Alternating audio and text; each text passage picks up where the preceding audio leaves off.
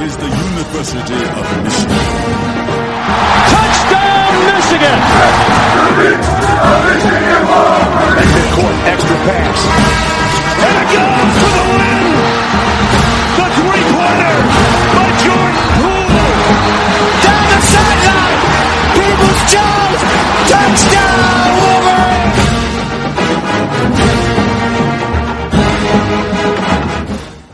Right, welcome back to Blue by 90. We are here this week with first ever recurring guest Eric Rutter from WolverineDigest.com. Eric, how you doing, man?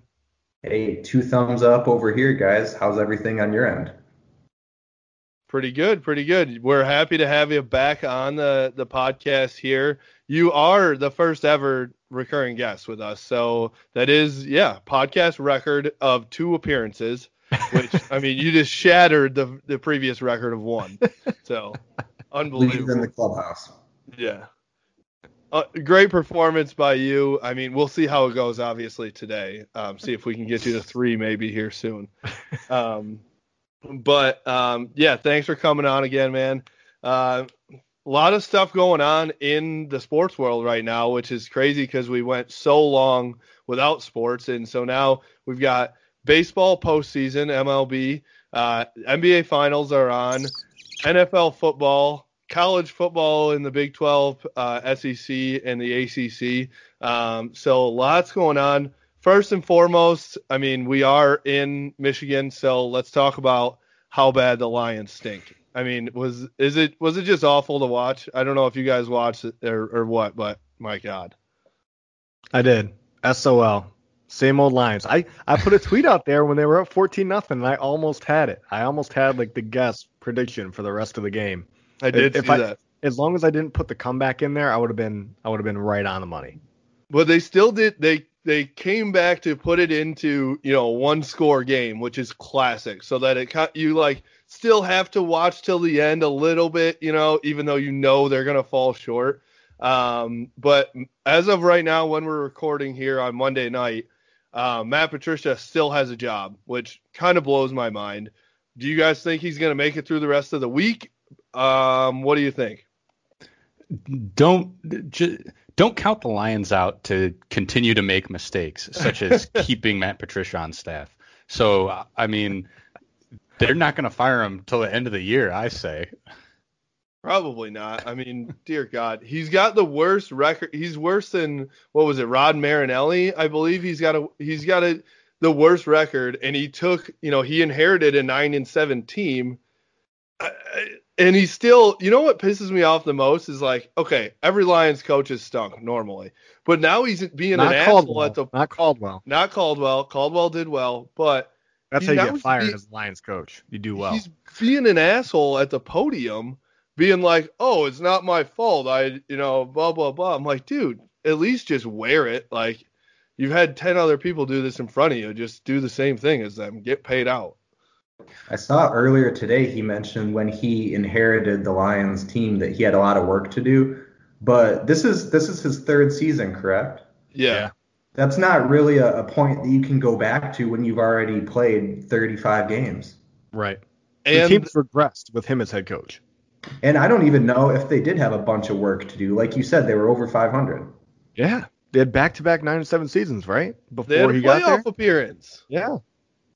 So Yep. what's your what work do you got to do? Uh, like, he, yeah, he did a lot of work to take them from nine and seven to three and twelve. I mean, that's hard to do. So, hats off to him. You know, props to Matt Patricia for putting in all this work to really tank for Trevor. I guess we're are we tanking for Trevor now? I don't know, maybe. Yeah, I, I say if we are tanking for Trevor, you got to keep Patricia as head coach because we can't risk firing him and actually having a good coach there. Then we might win some games. Keep Patricia through the entire season, tank for Trevor, get rid of him when the season's over. Now we're we're playing chess instead of checkers a little bit. That's right, I- baby. I Think of like kings it, and queens over here.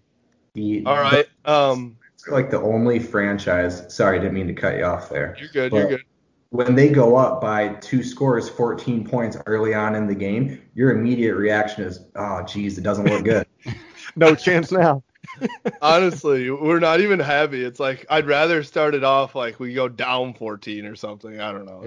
it's a wild football organization. It, they'll What's- never win anything. What's the syndrome where you're like repeatedly abused and then you begin to like love your abuser? Stockholm syndrome. Yes, Yeah. I believe Yeah. so. Well, we all They've got a know movie. I was gonna say they got a movie, Stockholm Syndrome, on Netflix. Check it out. Solid flick. we've lived it. Is it just about the Lions? Is it? is that it? It's a documentary Matt about the Patricia. Lions organization. Matt Patricia's stuck in a room with me, and he just he just kills me, and then I love him. It's it's it's pretty entertaining. I love it. All right, but on the bright side, we are only three weeks away from Michigan football. So, I mean, let's be honest, it's another team kind of Stockholm syndrome. They've let us down a couple times, but um, I, I still like. I was thinking about it the other day. Like, I haven't really been that invested in a lot of these sports lately, but like I was thinking about, it, I was like, damn, I'm I'm pretty hyped for Michigan to play again. Like I I'm pretty damn excited to see them take the field and see what happens with Joe Milton and everybody else. So, are you guys feeling the same way about that? Oh, of course. I mean, I, dude, I put the like Michigan highlights on my TV and like watch them just to like get in the zone, right? And I'm like, oh man, it's it's coming up. So I'm I'm I'm excited. I feel like the town isn't as like vibrant as it usually is around, you know, when football season is rolling in. Yeah. So you don't like feel that outside your own house or outside your own head.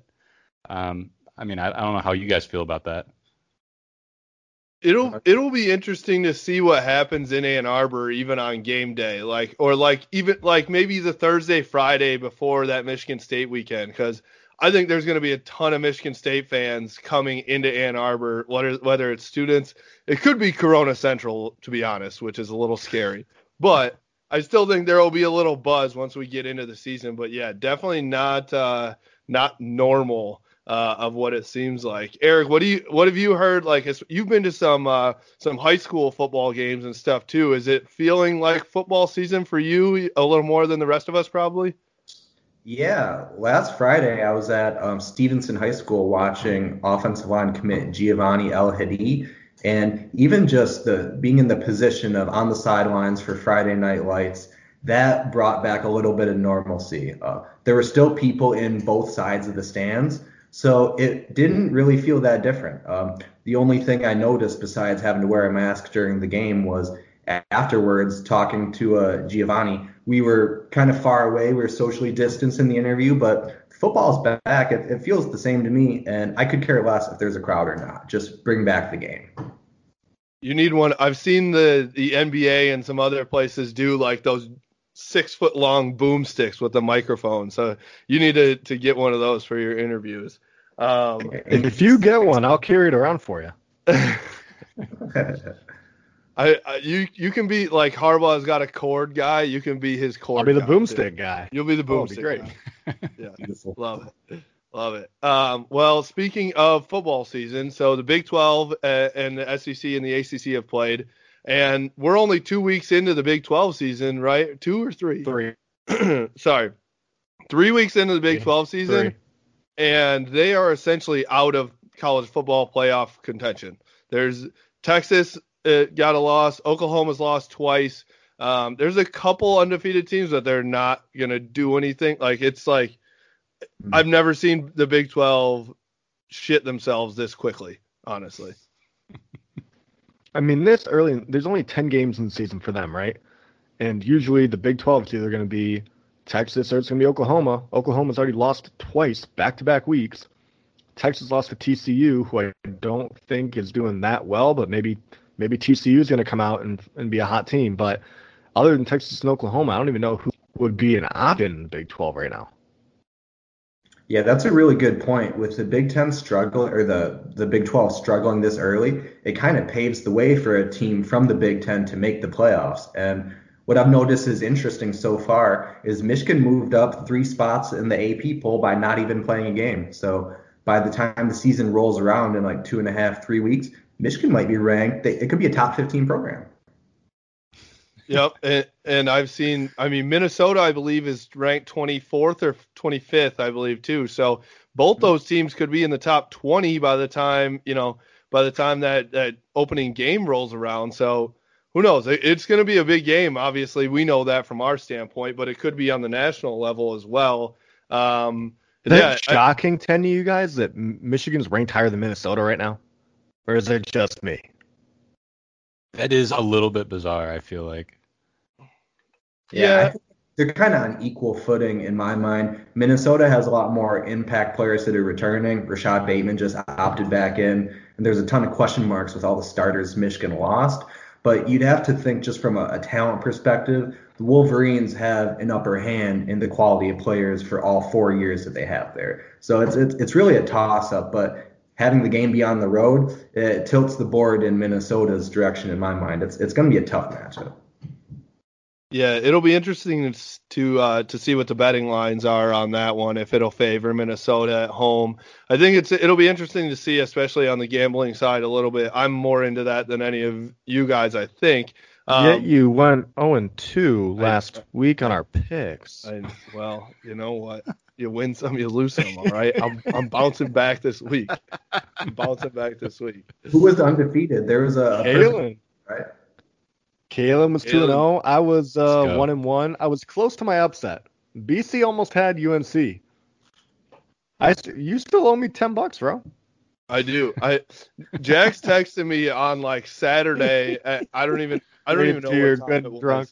But I'm like, I'm like, dude, I've already had five beers, and he's just like, yeah, let's do this bet, this bet, and this bet. And I'm just like, sure, whatever. I like didn't even know what we bet until I woke up the next morning. So, I yeah, I'll send you Hustler. ten He's hustled you. That's He right, did baby. hustle me. I I want to go back to the text because I literally said to him, I was like, You I'll literally- just do whatever, man. You, You, just me literally did. Because I think the first one was the line was uh 14 and a half. And I said, okay, if UNC wins by 21 or something, you'll get 20. Or like UNC covers, you'll get 10. If they win by 21, you'll get 20. If BC wins, I'll get 10. If they win by 7, I get 20. I was like, wait, that doesn't make any sense. And especially I- when you came back so confident, I was like, I got to look at this again and then try again on that. I I literally didn't even look at the text. I couldn't even I couldn't even follow it when you said it just now, let alone when I was drinking at, at the time, reading it, trying to read my phone. So I was just like, yeah, sure, man, I'm in. So anyway, so yeah, I'll Venmo you ten bucks right now. Don't worry about it. Yeah, I'm, I'm Um, waiting for it. um, so uh, another thing that we put this out on our Twitter um, in the news, Rich Rod is in the podcast game now. So um, it's actually funny thing. So it's his daughter and him on his po- on this podcast. They've only put out like one podcast so far. Um, and he had one of his old assistants, I believe, on there as a guest. Um, his daughter is really good friends with my brother's girlfriend. So that's how my brother sent it to me. He's like, "You guys got some competition now." Um, so, uh, you know, it, it was just funny, and and uh, we put out some funny stuff on Twitter about that too. But um, we'll see. I, m- you know, maybe we can get Rich Rod on the podcast here. Maybe we can do a little collaborate collaborative uh, effort. So is he like retired basically now, like not coaching? I think so. He was at Oh, Ole that could be fun then. Dude, I saw a video of him freaking out in the booth at Ole Miss. Amazing. Dude, I- his he, his face used to look like it was gonna explode when he got heated. Just oh. red, row tomato face, and just veins popping everywhere. He was the original sight. tomato face. He was. I, we got to I'm- get him on. Yeah. I was kind of surprised that you know Lane Kiffin's like an offensive guy. I was kind of surprised he didn't want to have Rich Rod stay on at Ole Miss as like an analyst or something. I don't know. I'm sure Rich Rod's very okay with you know how much money he's made in in retirement now. Dude, Oh, speaking yeah. of old Michigan coaches, I saw a picture of Brady Hoke looking real trim. Did you guys see this? Lean I- machine. Dude, he's like very skinny. It's not even like he just lost like 20 pounds and he's slimmed down but still fat. He's like really thin. It's wait, it's wild. Nuts. Brady Hoke's been on the keto diet, I heard from an inside source. Mm. Nice. The sources are good. sources. and he's still the head coach at San Diego, San Diego State, right? Last I heard. Yeah. So, all right. So, old Michigan coaches out there, you know, making moves, obviously. Um, and then Cam Newton has the Rona. guys. The okay, I don't understand it. How does Cam Newton, the guy that touches the ball in literally every play and talks to everybody in the huddle, get the Rona, and the rest of the team they had no other positives? How does that?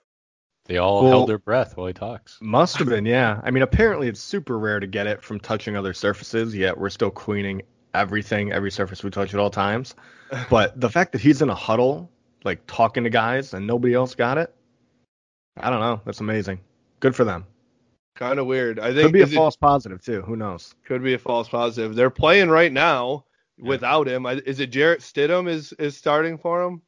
Brian Hoyer. Brian Oh, Hoyer, Sparty. MSU, Sparty. For all our Sparty listeners out there. There you go. There you go. Um, Hoyer, the goat, obviously. Hoy doesn't Hoyer have Ho- Hoyer might have a, a couple Super Bowl rings or something. I feel like he was a backup on the Patriots for a Yeah. while when they won Super Bowls. Yeah, I think you're think right. so. So does Chad Henne though. Chad Henne won one with the with the Chiefs last year. So Well, one All right. Super Bowl is worth two Brian Hoyer Super Bowls. exactly, exactly. Actually, though, there's that one picture, Michigan State picture going around of, is it Cousins, Hoyer, and who's the other? Foles. Nick, Nick Foles. Foles. They have like at one point MSU had three NFL starting quarterbacks on their roster. Foles transferred, right? But It was like Uh, Foles' only day on campus. yeah, I, MSU. I barely remember Nick Foles being at MSU. no, Mm-mm. yeah, I don't. No, just Arizona. Don't worry though. I I've seen so many MSU people claim him as a Spartan, which is comical. So, um, all right, all right. I, I had to get my one MSU chirp in for the day. There we go. Um, let's get into our one of our. You know, that was like the longest intro of all because there's so much going on. But let's get into our our first topic here. Um, so Eric, you're obviously kind of our, our recruiting guy for uh, WolverineDigest.com. Um, so let's do a little, you know, Rutter's recruiting update here. What's going on in the Michigan recruiting world? So it seems like it, it's.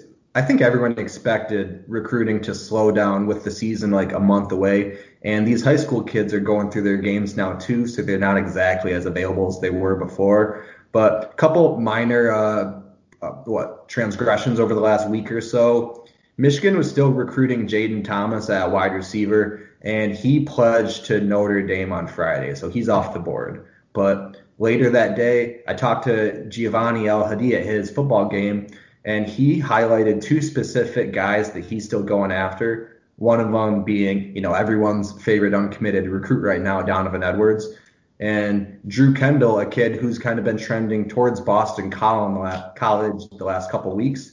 He said he's still been on him too, so there's still a little glimmer of hope there. And then for the third one, um, El Hadi said he's looking for Michigan to pick up another wideout. He doesn't exactly have a target on who that is, but he thinks Michigan is still looking to add another guy uh, at that position for the 2021 class. Okay, all right, all right, we'll take it. Um, so yeah, I mean they've been on Donovan Edwards for a long time, and and it kind of seemed like Drew Kendall came on just in the last month or two, couple months probably. Um, and so um, those guys, you know, those are are big targets. What would you say? Is there a position that you know Michigan really needs to to land somebody at right now? Still. Yeah, probably two positions. Uh, defensive tackle is a big one. Um, there's no DTs currently committed. Rayshaun Benny is probably the, the closest uh, to picking Michigan, and I feel pretty good about his chances in doing so. But George Rooks is a guy from the East Coast. He goes to like St. Peter's Prep, I believe. And there were rumors of him making his announcement on Friday also, but he pushed it back too. So that's another one Michigan's going to have to fight off. I think uh, Virginia, Boston College, Rutgers are in the mix. So on the surface, it would seem like the Wolverines have a pretty big advantage there. But those schools out on the East Coast, they've been on him for a lot longer. So that's kind of what uh, a feather in their cap, at least. Yeah, and I, I, it, it kind of has been out of the blue a little bit. I know a lot of these guys that we're going after right now are on the East Coast, but Boston College seems to have come out of nowhere and be the front runner for like multiple guys, and they've landed a couple guys over Michigan, which I just you don't see, you know, those two programs on the same playing level. It's very hard for me to to picture a kid picking Boston College in the ACC over Michigan, you know, where Boston College hasn't made a dent in anything in a long time. So, what what's the reason for that? Well, it's interesting. Just a couple weeks ago, Boston College stole Casey Finney from Michigan. He flipped in favor. Flipped, right? Yep. Yeah. I honestly think that was kind of um, a mutual agreement type of deal. If there was one player that Michigan would be okay with looking elsewhere, it was Casey Finney. And Boston College is close to home. Uh, Drew Kendall, his dad played football at BC, so there's a huge connection there. Being a, a legacy kid and having the opportunity to continue that at the next level, I can see how that would be attractive to him too. Gotcha. So, uh, give us a little insight too, and I'm always very curious about this. You know, nowadays it happens 10 times more than before, but when a guy commits and he's committed, whether it's early or late or something, these other schools don't just like say, all right, we're done with them. They keep going after them. You know, how does that, you know, how does Michigan say they get a commitment and how do they keep the contact moving with that kid to make sure that he's you know firmly committed? And how do they handle you know maybe somebody who's committed elsewhere how do they keep pursuing uh, another kid if he even if he's a, a commit uh, to another school? Well you know that's about the exact position that michigan was in with marcus allen because he was what the, the staff's first wide receiver commit this cycle and then the staff added Cristian Dixon and Xavier Worthy. And they were looking for a, a fourth one too, and Andrel Anthony eventually entered the fold as well. So as Michigan kept picking up more wide receiver commits, it, Allen didn't feel that he was as wanted of a commodity, and that was a big reason why he chose to pursue other options. And right now he's looking at schools like you know Cincinnati and Kentucky are in the mix. Um, he's been hearing from Ohio State, but they haven't offered yet. But each of those programs that are going after him, you best believe that they were letting him know how many other guys Michigan had committed at the position and how many young, talented wide receivers are on Michigan's roster, too. And they sort of played the, the amount of depth Michigan has against Marcus Allen, and eventually he did go uh, look for other options. And kind of on the other side, when you said, how does Michigan pursue guys who are committed to other schools?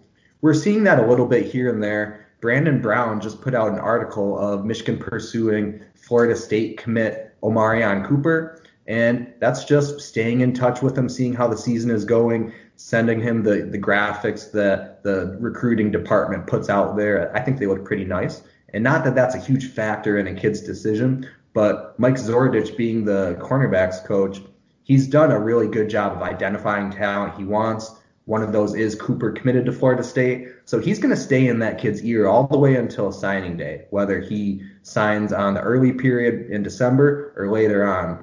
And if recruiting visits are put back on the table January 1st, which it looks like that will be the case, Michigan still has another month and some change to host kids on official visits. So maybe they could pull a commit if that were to happen. Gotcha. Yeah, I, it's just so it's so interesting to me. I mean, as a as a coach, that's got to be the most frustrating thing. You know, you do the the amount of work that goes into land a commit is you know astronomical at this point in the year 2020. They you know they're spending so much money in recruiting. Um, they're putting so much effort. How many texts and phone calls and you know visits and, and attention a kid gets, and then you finally land them and then you have them going well and you and then you know maybe a month down the road or two months down the road like marcus allen the, you know they they try to pursue other options. So um i don't know. That's just got to be one of those things that's just exhausting for a, for a college football coach. Well right now michigan has like 20 commits i believe and with so many the coaches on the staff and the assistant coaches really do kind of have to juggle which kids they're staying the most in touch with so you're looking at Sherrone Moore focusing on two or three main guys that are committed already. Ed Warinner has his guys on the O line. So when they break it up like that, it's a little bit easier, but they still have to balance that with recruits that are uncommitted that they want to land. So it's really an around the clock, 24 7 type of job. I mean, it's just like when I used to do it on NCAA 14, right? Where it's just like you have a certain amount of calls you can make and you got to split them up, right? I I'm assuming they just have, you know, 20 phone calls on there and you can only put six to, you know, here and, you know, two to here. So I'm It's- sure I would To discuss it like that, but you're exactly right. it is, yeah. I was I mean, I was stressing a lot about my dynasty, so I imagine it's just as stressful of a job as the real thing. Mhm. all right, all right. So anything else on recruiting that that we should know about right now? I know you know things will will probably ramp up a little bit more. Will they be hosting anybody on campus for games, or is is that all completely uh you know off the table right now? Yeah, I think there's a possibility. Recruits can still visit right now, but they just can't have direct contact with the staff outside of a 60 minute FaceTime conversation, I believe. But just a few days ago, offensive lineman from the East Coast, his name is Sullivan Weidman, and I, I think he's in the 2022 class. He's a younger kid, but he visited Ann Arbor over the weekend. So kids are still getting out there, but it'll have to be a lot more of a, a concerted effort on their own to visit. And I know Michigan is planning to, uh, well, Michigan commits. They're planning to come to campus for one of the games this year. JJ McCarthy's parents are organizing that. So that'll be a big recruiting visit for both some commits and targets that they'd like to add. And Eric, I don't want to go too deep into the into the recruiting stuff. I know we've been talking about it for a second, but you went to the uh, Stevenson game, and obviously you were there to watch Giovanni El Hadi. I guess what was the biggest thing that you saw to him? Because it sounds like just from following your Twitter account that he was playing multiple positions and kind of making a lot of plays out there. Yeah, Gio's a kid that you'll never hear someone claiming that he doesn't play through the whistle and he doesn't finish his blocks because there were moments where so he started off at right tackle and then he bounced to left tackle later in the game. But early on, when he's at right tackle and pass protection, he starts over there with the kid, and then you see the play run in uh, like to the strong side. Then he's blocking the kid to the weak side for a solid 10 like you're kind of following the play a little bit, and then you see Gio just dart off in the other direction as he buries a kid. And that was something that really stood out because he was giving kids the business. And then even during uh, downtimes when there were stoppages in play, he was helping to coach up some of his teammates too. If he was seeing things in like the blocking area that they weren't seeing, he'd kind of coach them up a little bit. So that was nice to see. And like you mentioned, he was playing a lot of different spots on defense. He was playing D tackle and defensive end.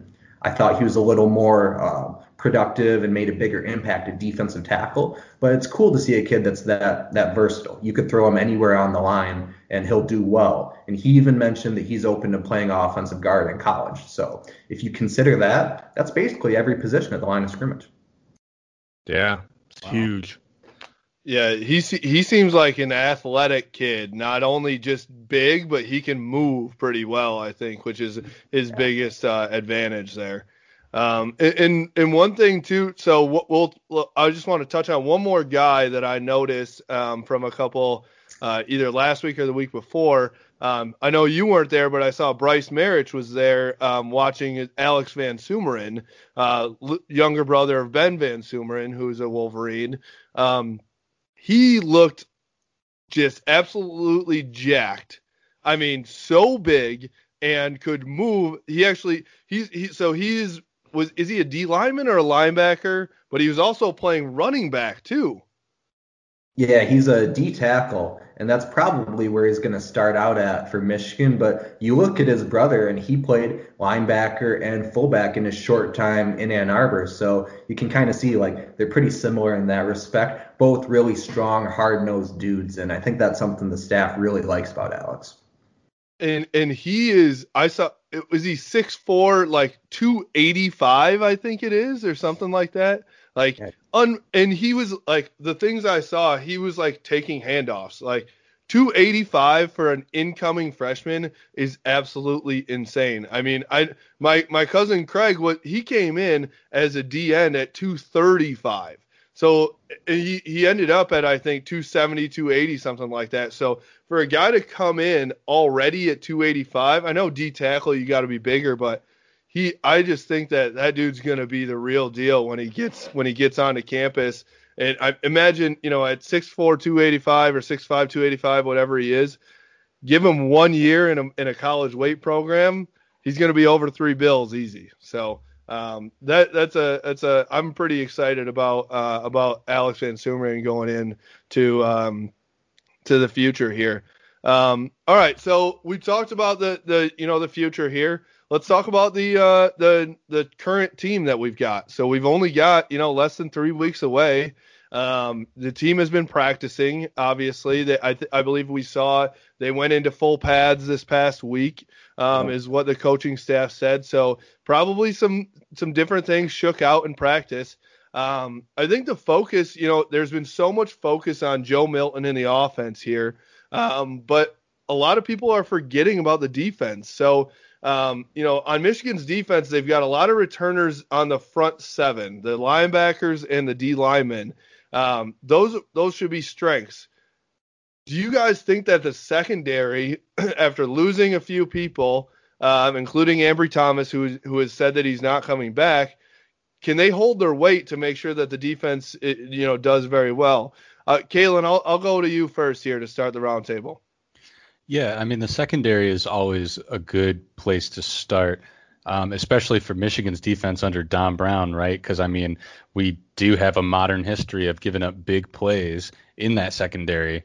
Um, so I mean, so getting that secondary um, shored up is good, but I think Coach Z, who has been there for a long time, has a great history of producing some really great lockdown corners. I mean, I just think of Jourdan Lewis stretched out against Wisconsin, right? I mean, I I have full faith in him to get all those young guys prepared. So, do I think the secondary is going to perform this year? Remains to be seen, but I have hope, and I think that's that's about as good as it can get. Yeah, Kalen, I think that's a good point because especially when we look at the offensive line, it's the same thing, right? But we know with the coaching staff at those position groups, they have a good proven track record. So, you know, it's a question mark. We don't really know what's going to happen. Um, we've got faith in the coaches at those positions to be able to develop guys that are going to be able to produce. But I guess my question to you, Eric, is with um, Ambry leaving, we've kind of heard some rumblings just from just from the media about possibly Daxton Hill moving a moving a cornerback. Do you think that could be a real a real thing that may happen this season, or do you think that they've got other guys lined up that are able to take that take that spot? You know, it's a really good option, and it's always nice to have that card if you're defensive coordinator Don Brown in the back of your pocket that you can move Dax to the cornerback position because what if some injuries happen throughout the course of the year and the Wolverines find themselves really light at that number two corner spot? Having Dax Hill, who can come down and play nickel, we've already seen that happen. Having him bounce to the outside is a nice stopgap. Now, I don't think that's the game plan for him to start out there. If when week one rolls around against Minnesota and he's not at the safety position, I'd be really surprised. But just before we hopped on the podcast, Don Brown was doing one of his own podcasts, or it was a radio interview, I'm not sure. But he mentioned that Gemon Green is the leader in the clubhouse. And those were the words he used for the number two cornerback spot. So hmm. while it's honestly a position that, that really worries me who that other corner is going to be, it sounds like Green might have an advantage. And we've heard a lot about DJ Turner being a guy that can work in there too. Yeah. Yeah, I think that I mean, if I'm looking at the importance of a position in the defensive secondary, safety is probably the most important, right? I know Don Brown's a little bit different because you have to have those lockdown corners because he sends guys on blitzes all the time, so they're in man. But as far as being the quarterback of the defense, you know, that's the safety position. So you probably want your best cover guy, maybe not man to man cover guy, but Dax Hill being that fast, fast guy, you know, if he can handle calling the defense, um, he's probably going to end up at that safety position. And and I actually do think that it's uh we have a good, you know, Michigan's got a good uh, balance between Brad Hawkins that has the veteran leadership, you know, back there. Maybe not the the athletic ability of Dax Hill, but then Dax has that athletic ability to kind of balance that out to make the plays. I think they have a decent uh, job, you know, decent combination there. Um, but I think we're all worried about that. You know, Vincent Gray, I think, is probably pretty good on one side, but we're all worried about that other side um, in in the cornerback position. So it'll be interesting. I, I do you guys think uh, anybody can hop in here? Do you guys think that Don Brown will adjust at all this year and, and be a little different in his schemes? Maybe not send as many blitzes and not put as much pressure on the secondary because they know they he knows they might uh, not be able to handle as much. No, absolutely not. Solve your problems with aggression. We can try to read this. We can try to do that. Fuck that. We're going right. That's what he said. That's his philosophy. That's what we're doing. Next question. I don't know, man. I'm first of all, Ro, I'm not gonna say he's probably pretty good. He's one of the he's the best DB returning. Even though Ambry's gone, if Ambry was coming back, Vincent Gray would have been the number one guy, in in my opinion. From what I've seen, I, I love what I see out of Vincent Gray, but I feel like there's got to be pressure on Don Brown to change something, right? I mean, he's been on the hot seat after two big blowouts to Ohio State, and I understand it's Ohio State, but Ohio State's not beating everybody with with 60, 50, 60 points. So I think there'll be some pressure for him to change his scheme a little bit, maybe just in that game, but I don't know, especially with new guys too. You feel like there's got to be he's he, he's I'm hoping he has something up his sleeve. Well, speaking of Don Brown though, he did say something this week about like we practice for Ohio State every day, right? And that was good to hear cuz I felt like for a while now we kept hearing about Ohio State preparing for Michigan and I wasn't hearing so much about that from us preparing for them. Uh, Eric, I don't know if you've heard any more than I have about something like that. Well, hearing that out in the media is really a positive sign because I think everybody who's followed Michigan the last couple years knows that if that game at the end of the season, if it goes the same way it has been the last couple years, it's not good for Don Brown's future with the team. Um, it, it's if they weren't practicing for Ohio State every single week before or every single practice prior, they needed to this year. And at least for him to get that message, it's a step in the right direction. I, I think that it, if Don Brown doesn't have the linebackers and the secondary going up against crossing routes every single practice of this year, then he should be probably out of here. So um, if I see a single one, uh, one more crossing route against Ohio State, um, go for you know 50 yards or go for a touchdown, I'm gonna lose it. Um, it it will be interesting to see. You know, obviously Don Brown, I, hot seat. I don't know if that's the right word, but there's been a lot of pressure on Don Brown, that's for sure. Um, so Warm it'll be interesting. Warm, it's that seat is cooking. It is very warm. So um, we'll we'll see we'll see. You know, he's got some good offenses to play against this year. That's for sure. Uh, you know, four out of the eight games I'd say are really good offenses: Minnesota, Wisconsin, Penn State, and Ohio State, obviously. And so, um, and then you throw in Indiana there, who's always thrown up a lot of points, especially in the passing game. So it'll be interesting to see how he handles this year um, and the patience that Michigan fans have for Don Brown by the end of the year. Because I, I think, you know, they've seen enough. We know what Don Brown brings to the table. He does really well against the not so great teams. And then sometimes, you know, he gives up some bigger points during against some, uh, some, some of the better teams. So, I could see. Do you guys? Could you guys see something happening? You know, developing throughout the season. Say, say Michigan gives up 28 points to Minnesota in, in the opener. Um, could there already be pressure on Don Brown week one? I wouldn't say to Minnesota, no, because we know they're a proven solid team. But let's say, hmm, who do we play? I mean, Sparty. What if he gives up 40 to Sparty Oh, with Oh, a new well, head coach? Christ, then, you know, but right, but you know, then I think it's more of like, okay, what the hell is going on? Yeah.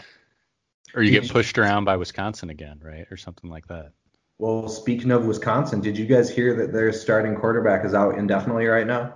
Jack Coan is out. Yep. So and and so that's interesting too. But I've all heard good things about their backup. I, his name is slipping my mind right now, but his, their backup, I believe, is a four-star like dual threat guy. So not not was maybe not even dual threat, but um, he's I think he's a, a really solid recruiter, solid guy coming in. So um, there was even some people saying that they thought that he would kind of win the battle halfway through the year if if Coan was um, average or so. So it'll be interesting. I don't know. It's just one of those things that I think that the Michigan fan base has figured out what Don Brown is, and it's not good enough for a lot of people out there. So um, you know, in a shortened season I can see some rumblings if, if things don't go that well.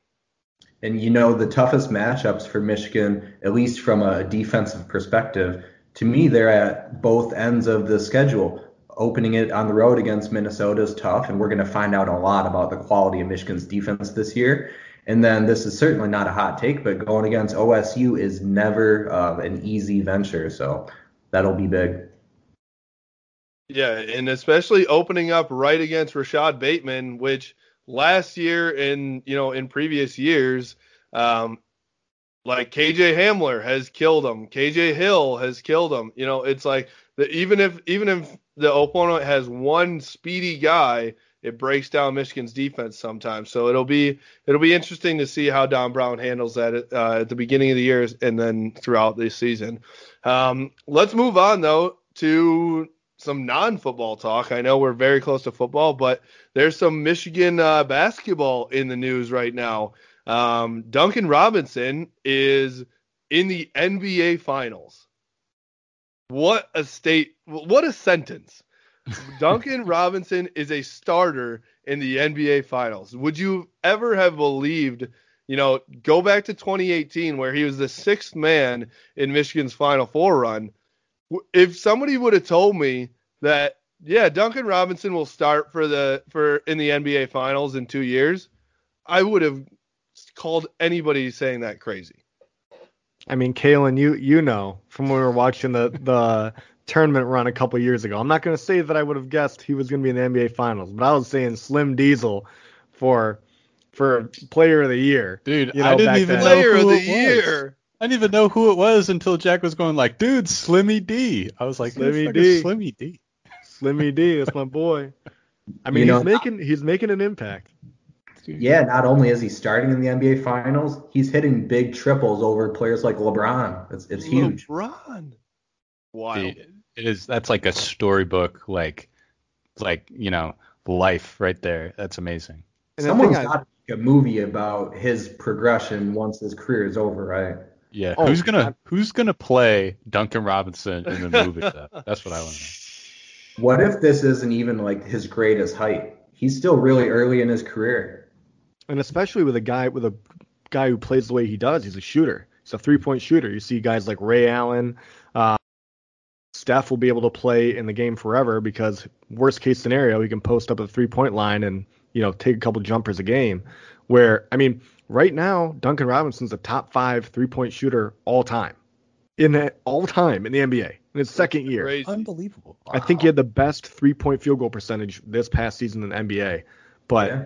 I mean, he like I said, he's making an impact even when he's not touching the ball. I mean, you see guys are guarding him tight on the three point line, and Heat players are able to drive the lane without getting that second guy coming at them, and, and it gives them an opportunity to score a basket. So good for him, man. Um, I'm great to see. I mean, great story, like you guys are saying, going from D3 to Michigan basketball. He has a great first year, ends up being a sixth man his his senior year, and now he's in the NBA Finals, starting.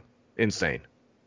What was that thing on Instagram where he was like sending out something to like get an internship, like yeah. sending feelers out?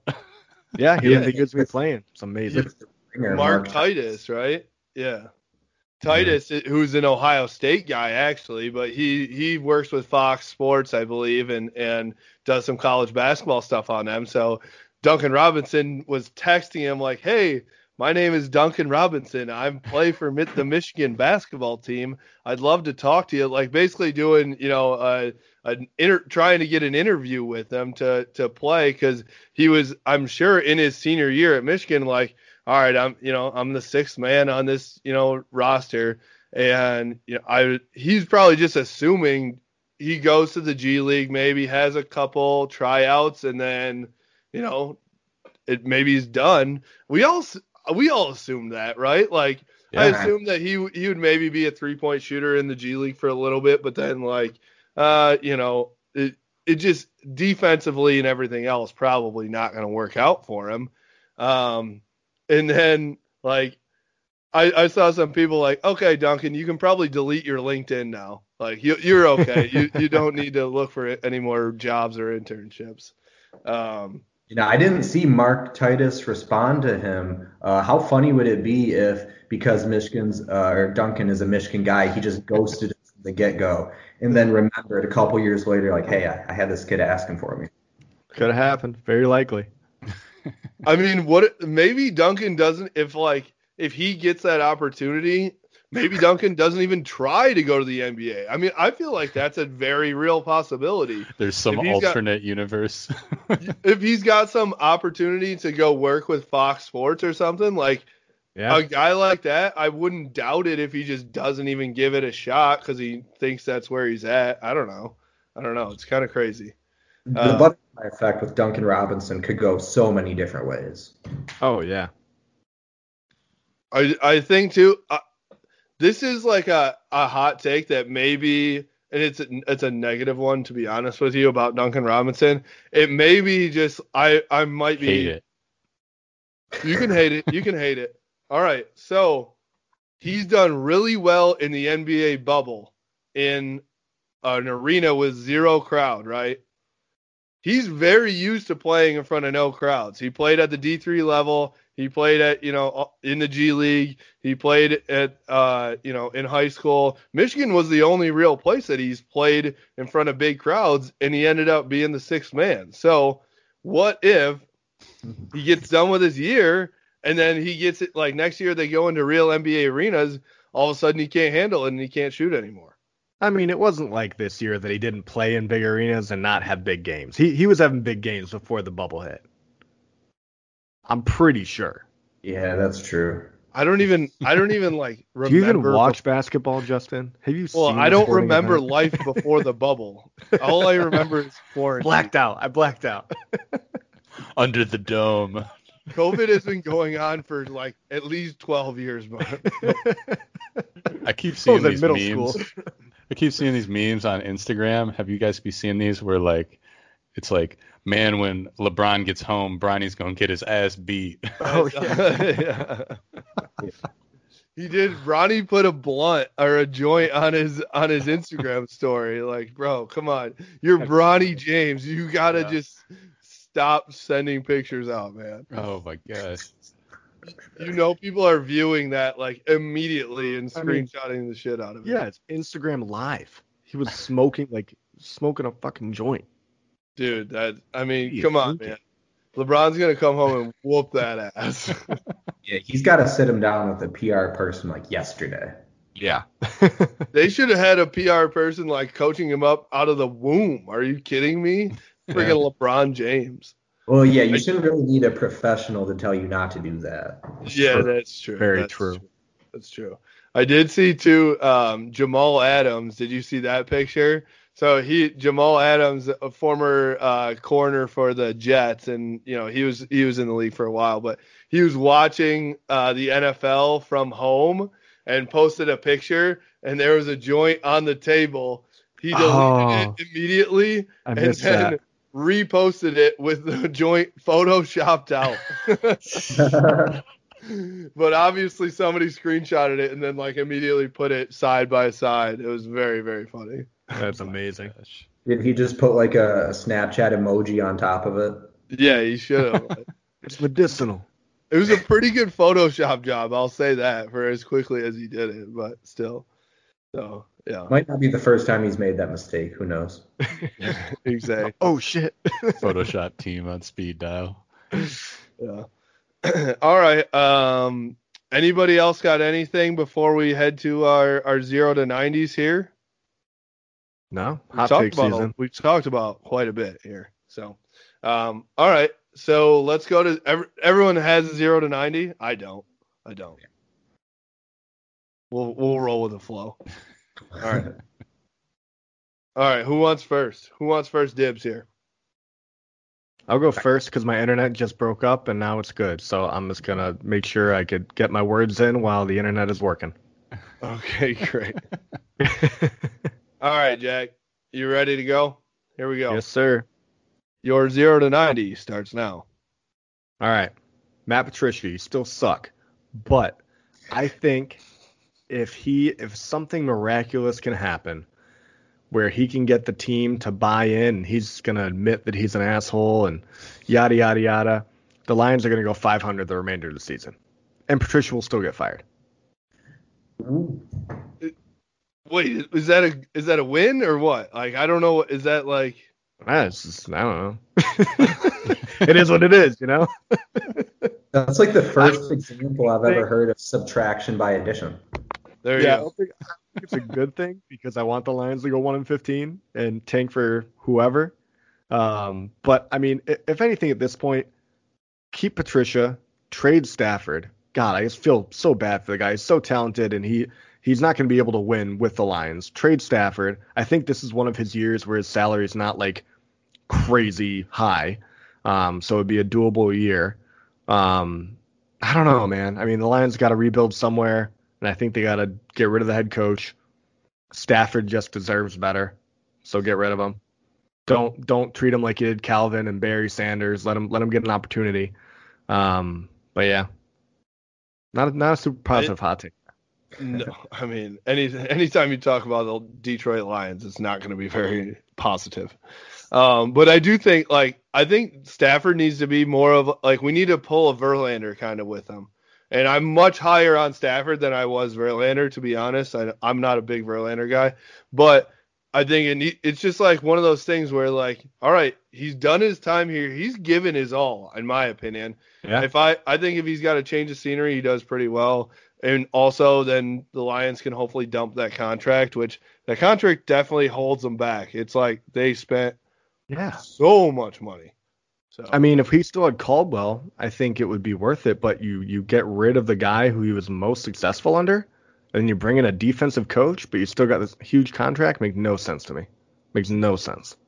And you know it's just such an awful environment for a player to be in when your description is, okay, he's done his time. Let's do him a solid and put him on a legitimate team. Right. But Hundred it's- percent. It's where we're at. Yeah. Yeah. I, I I mean you can't go in obviously like no matter where they're at, no matter if Patricia stays or doesn't this year, they're in rebuild mode. You can't rebuild with a, you know, veteran quarterback. You have to start fresh kind of if that's what your your mode is. So all right, good good depressing take. Now I want to go cry. All right. Who's next? I'll go. All right, Kalen, you ready? Yeah. Your 0 to 90 starts now. Okay, the average NFL linebacker is 6'2", 245. Joe Milton is 6'5", 240. So even if he's not running like a 4-4, dude, if Joe Milton lays the shoulder on some corner somewhere, that corner is ne- it's going to feel it for a week. So I don't care how fast Joe Milton is. Just let him run the ball to the outside of the field, lay the wood on some kid, and then let's just run teams over. I don't care. I just want to win games. Joe Milton, 2020. It's a first down. I love it. I love it. I love it.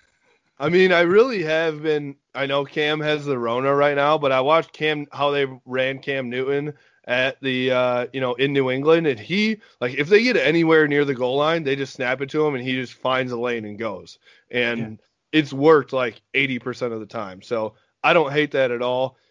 He's got to stay healthy though, because you know I'm not super confident in Cade McNamara, but I still do. Dan Villari. like- Dan Villari, second round draft pick, future second round draft. oh god. But I do love that like Michigan for the first time since, you know, Denard probably has that option of a running quarterback. So that should be fun to watch. Mhm. All right, Eric, you ready? Lay it on me. All right, your 0 to 90 starts now. So even without Nico Collins being part of the offense this year, which obviously that's a huge loss, but everyone's looking towards Ronnie Bell because he's he was actually even if Nico came back, he was the returning uh, receiving leader like in yardage. So everyone expects him to be the top guy this year. And while he probably will be the number one option, I think Michigan will go to him on a more consistent basis. I've got Giles Jackson outperforming him in the yardage category this year. And we saw a little clip on, I think it was off of like a Snapchat story where Giles Jackson was running a go route, a little bit of a fade towards the corner. And with, you know, uh, big arm Joe Milton back there slinging it, the ball just zipped out there, fell right in his lap, easy touchdown, six points. And we're going to see a lot of that this fall. Love it.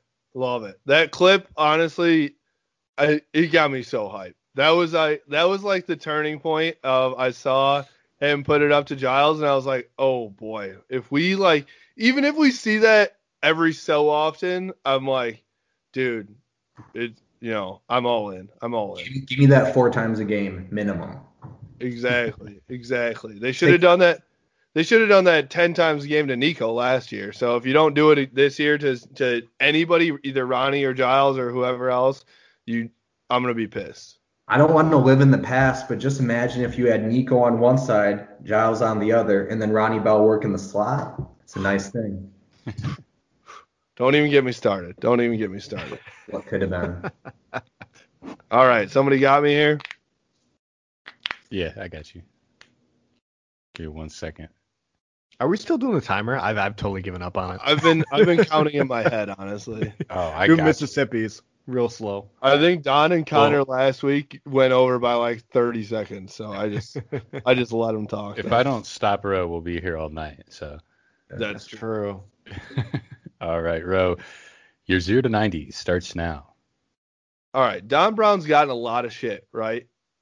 I think this is going to be the year that he surprises everybody somehow. And I think it's going to be because he he's had the talent, right? But he's going to have to figure it out some other way. So he's going to like almost trip into it somehow accidentally and figure out how to stop the crossing routes, how to stop the big plays, and he's going to use his other, you know, he's not going to be able to send everybody on blitzes. I'm sorry, Kalen, every single time, as much as I love it, but he's going to have to uh, adjust, and then he's, you know, I think he's going to surprise some people, and maybe even against Ohio State, maybe, probably not, but maybe. Yeah, I'm with it. Okay. I hope he figures it out. I, I, I don't, I don't I'll feel a have lot of believers in this group right now. There's some awkward silence right there. oh, I hope it's true, man. Shit. I'm Well, I, you- I wish I could root for Michigan like the way I root for the Lions, where like I just know there's no shot. But with Michigan, I just have so much hope That's so and true. just so much belief that that we can do it. But with the Lions, I'm like, all right, well, I'm gonna watch it because they're, Just they're my home team. But like if they lose, like whatever, It I'm just gonna start. bother me. I'm gonna start betting against Michigan. So Imagine No. if if you you at least make money, at least I can have a happy day. Either I make money or Michigan wins. I'm happy to pay That's a good lose hedge. money for Michigan to win. I'd be I'm fine with that. I might just start doing Just that. bet, just bet on the over for the point spread. So even if Michigan gets outscored, as long as they put a bunch on the board, you're a winner no matter what. Okay, Good I like that. That's better. Good. That way I can still root for Michigan. Good call. and you're rooting for points and excitement. That's good. That's a good call. That's true. an easy way to introduce people into gambling if they're not big on it already. Oh, just just hit the over every single day. Love it. Love it. Hey, uh, sports books are open in Michigan, people. I mean, gotta hit up you- uh, Greek Town. Greektown, Greektown. I saw um, Gull Lake or Gun Lake. I think couple couple uh, places. I think it's the Barstool Sportsbook at at Greektown. So You guys, that was bad advice. We're about to hear Jack be like, "Man, I just got rid of my new house gambling." yeah, yeah, yeah. He Sorry, got We're moving back into Pinckney. Jack gambles away his whole mortgage. I'm He's assuming got I'm to use one of those virtual backgrounds behind him. makes it look like a house. He's really like under a bridge somewhere. What's all that noise? Oh, it's our uh, we got a sound maker. It's like white Yeah. noise. It's just Hey, you know highway what? semis going over the highway. Skype can blur out your background so you can't That's see true. all the That's true. You're homeless good. guys behind you or whatever. All right, boys. Um, I think that's all we've got for today. Uh, anybody else have any last thoughts that they'd like to uh, like to put in here? Eric, Eric, let's see. Where WolverineDigest.com. Are you Eric Rudder WD on Twitter? Is that right?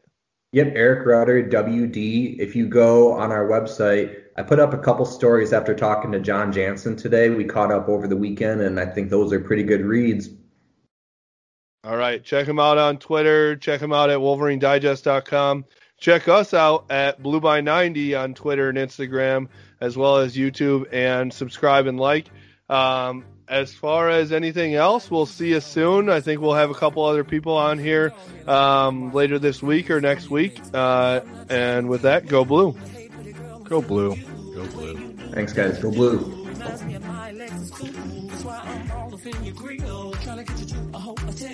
Must football coach. The way you got me playing field. So baby, give me that. And let me get that. Running hard through my throttle. Bouncing point and focus. Body stand on the bed. Yeah, ignition. It's hot and fresh out the kitchen. Mama rolling that body. Got everything in here with. I'm like the water drum. It's the second week. I'm about to through ignition. Hot and fresh out the kitchen. I'm a rolling that body, got every man in the wish. It's been rock and roll. I'm like the water drunk. It's the freaking weekend. and I'm about to have the hottest.